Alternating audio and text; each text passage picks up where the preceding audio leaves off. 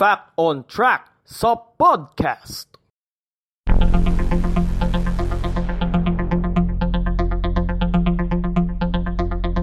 Fact on Track sa podcast. Hello everyone, uh, kumusta po kayo ngayon? Uh, sana nasa mabuti po kayong kalagayan as of this moment. Uh, ako po ulit si Mans and welcome po sa Fact on Track sa podcast. Lahat ng ating mga episodes ay uh, naka-upload po sa aking YouTube channel. Uh, search nyo lang po ito, Manuel Ferrer, at pag-subscribe. And uh, click nyo po ang notification bell button para po sa mga susunod nating episodes ng ating Fact on Track sa podcast. O di kaya, uh, mapapakinggan nyo rin ito sa sa Spreaker.com. Hanapin nyo lamang po ang website na ito sa Spreaker.com slash user slash Man's Fact on Track. So, COVID-19 update po muna tayo. So, as of uh, April 22, so, nadagdagan ng 111 ang bilang ng mga confirmed cases ng COVID-19 dito sa Pilipinas. Kaya umakyat na sa 6,710 ang bilang ng mga kumpirmadong kaso dito sa ating bansa. Siyam lang ang nagdagdag sa mga nasawi ngayong araw kaya umakyat na sa 446 ang namatay sa naturang sakit. Habang parami naman ng parami ang mga gumagaling sa sakit ito. Sa katunayan, as of today, 39 ang gumaling na sa COVID-19. Kaya ang mga nakaka-recover na sa sakit na ito ay umabot na sa 693. Fact on Track sa podcast. So may iba naman tayo, uh, pagpapatuloy natin ang ating discussion tungkol sa naging karera ng Chicago Bulls noong 1997 to 1998 season. Pero bago yun, uh, shoutouts muna sa aming mga leaders sa, sa aming church. At uh, hindi lang sila basta leader, magaling rin to sa basketball at uh, pang MVP mga laruan nito. So shout out kay Kuya Alfie Kalayag at syempre sa aking life group leader na si Arthur Lian Bonus. Fact on Track sa podcast. So sa mga nakamiss sa ating part 1, narito ang ilan sa mga highlights natin nung nung diniscuss natin ang part 1 ng naging karera ng Chicago Bulls. So, balikan natin. So, nung 1997 NBA draft, nakuha ng Chicago Bulls ang 28 overall pick na si Keith Booth at ang 57 overall pick na si Roberto Dueñas. Spanish yon hindi siya Pilipino. Medyo parang tunog Pilipino lang din pero Espanyol siya. Pero hindi siya nakapaglaro sa NBA. Hindi naglaro si Scottie Pippen sa unang 35 games ng Bulls dahil sa kanyang natamong injury. Ngunit nagbalik rin siya at pinamunuan nila. Tag team sila ni Michael Jordan ang koponan para maitala ang 62-20 win-loss record at banguna sa Eastern Conference. So, team leaders, tingnan natin. Sa points, si Michael Jordan with 28.7 points per game. Sa rebounds, si Dennis Rodman with 15 rebounds per game. Ito ang sasabi ko dito yung pinakamarami ah, yung mga leading, yung mga leaders sa bawat stats. And then assist si Scottie Pippen, siya rin ang nanguna sa dami ng mga steals sa Chicago Bulls. Sa assist, 5.8 assist per game at sa steals, meron siyang 1.8 steals per game. Habang si Luke Longley, ang kanilang Australian center, ang may pinakamarami namang blocks sa team with 1.07 blocks per game. So ipagpapatuloy naman natin ang ating discussion tungkol dito but this time around magsisimula naman tayo sa 1998 NBA Playoffs. Fact on Track sa podcast.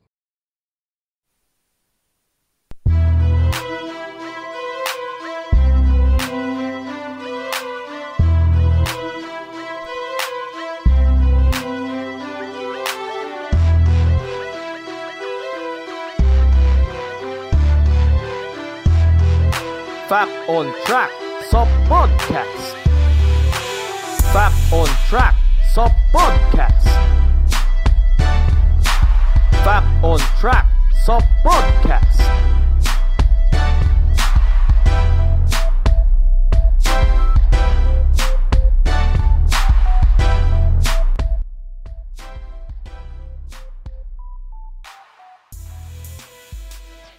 First round ng 1998 NBA playoffs, nilampaso ng number 1 seeder team na Chicago Bulls ang number 8 seeder team na New Jersey Nets sa kanilang best of 5 series sa Eastern Conference. Ang serye, 3-0. Nakaharap ng Bulls sa semifinals ang number 4 seeded team na Charlotte Hornets sa kanilang best of 7 series naman. So, yung first round lang yung best of 5 pero yung the rest, best of 7 na. Nanalo sa game 1 ang Bulls, ngunit pagdating ng game 2 ay dito na itinabla ng Hornets ang serye 1-1. Ngunit nagpamalas naman ng tatlong sunod na panalo ang Bulls at isara at isinara nila ang serye sa 4-1. Dahil dito nakapasok na sa Eastern Conference Finals ang Bulls. Naglaban naman sa East Finals ang Bulls at ang number seeded number 3 seeded team na Indiana Pacers. Nanalo sa unang dalawang laro ang Bulls, ngunit itinabla ng Pacers ang serye matapos manalo sa Games 3 and 4. Kagad naman nakabawi sa Game 5 ang Bulls pero muli na namang tinabla ng Pacers ang serye at umabot ng Game 7 ang kanilang serye. Sa Game 7 ay sinigurado na ng Bulls ang pagpasok nila sa NBA Finals matapos silang talunin sa score na 88-83 ang Pacers.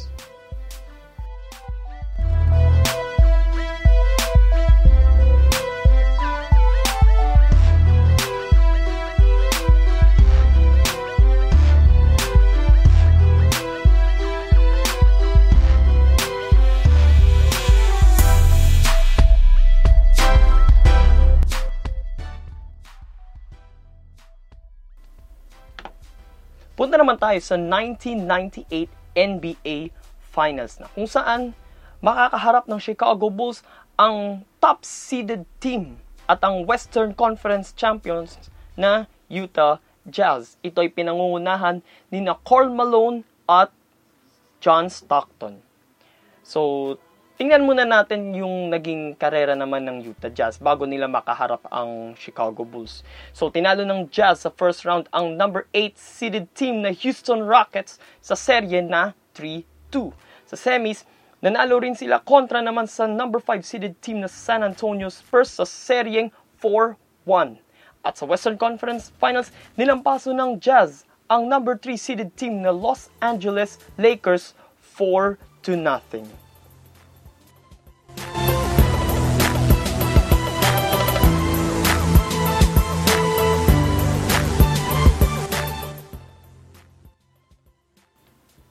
So it has been Chicago Bulls versus Utah Jazz. Sila rin ang naglaban noong 1997 NBA Finals. So sa Game 1 ng 1998 NBA Finals, nanalo sa overtime ang Jazz sa score na 88-85.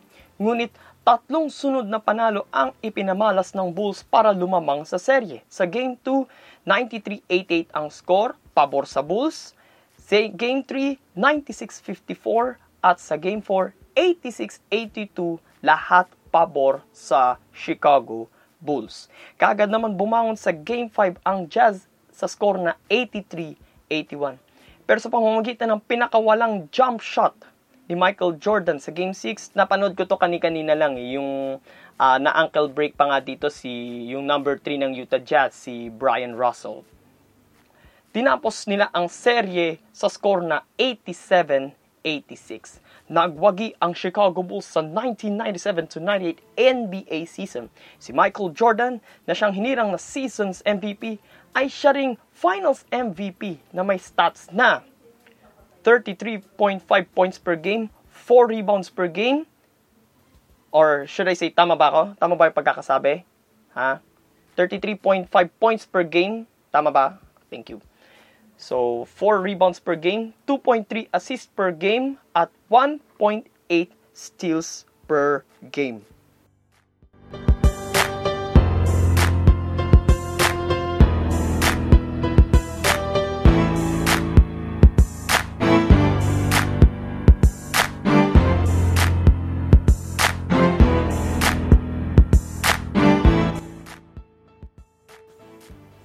May dalawang tanong ako tungkol dito sa ating discussion ngayon.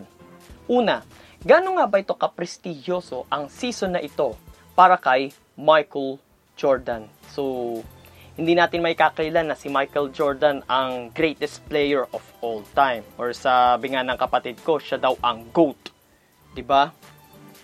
Bukod kasi sa naulit nila ang three-peat title ng team. So, nag-three-peat na rin sila nung nauna, 1991, 92, 93, and then 96, 97, and then to, yung 98. Ito na yung nag-comeback ulit si nag-comeback si Jordan mula sa kanyang unang retirement. So bukod sa naulit nila ang three-peat title, ay ito na rin pala ang huling season ni Jordan sa Bulls bago ang kanyang ikalawang retirement at muling magbalik noong 2001 para sa Washington Wizards.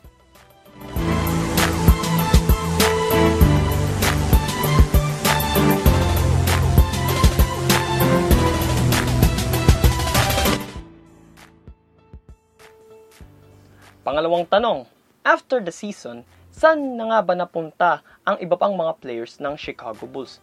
So, hindi lang players kundi pati yung mga coach. So, simulan natin sa kanilang head coach na si Phil Jackson na nag-resign as head coach. Ngunit nung 1999 ay muli siyang nagbalik as head coach but this time around sa Los Angeles Lakers.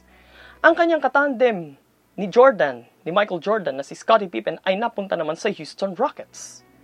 Lumipat naman sa Lakers ang kanilang rebounder na si Dennis Rodman but this time around as free agent.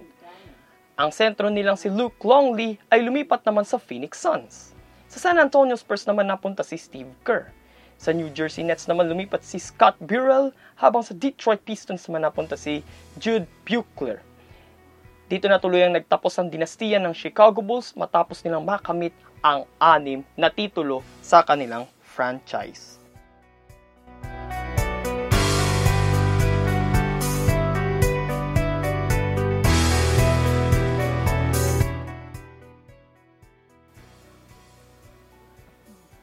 Ang discussion natin ay inspired sa pinapalabas ngayong docu ng ESPN tungkol din dito sa naging takbo ng season na ito ng Chicago Bulls sa pangunguna ni na Michael Jordan at ni Scottie Pippen. At ang pamagat nun ay The Last Dance ba? Tama?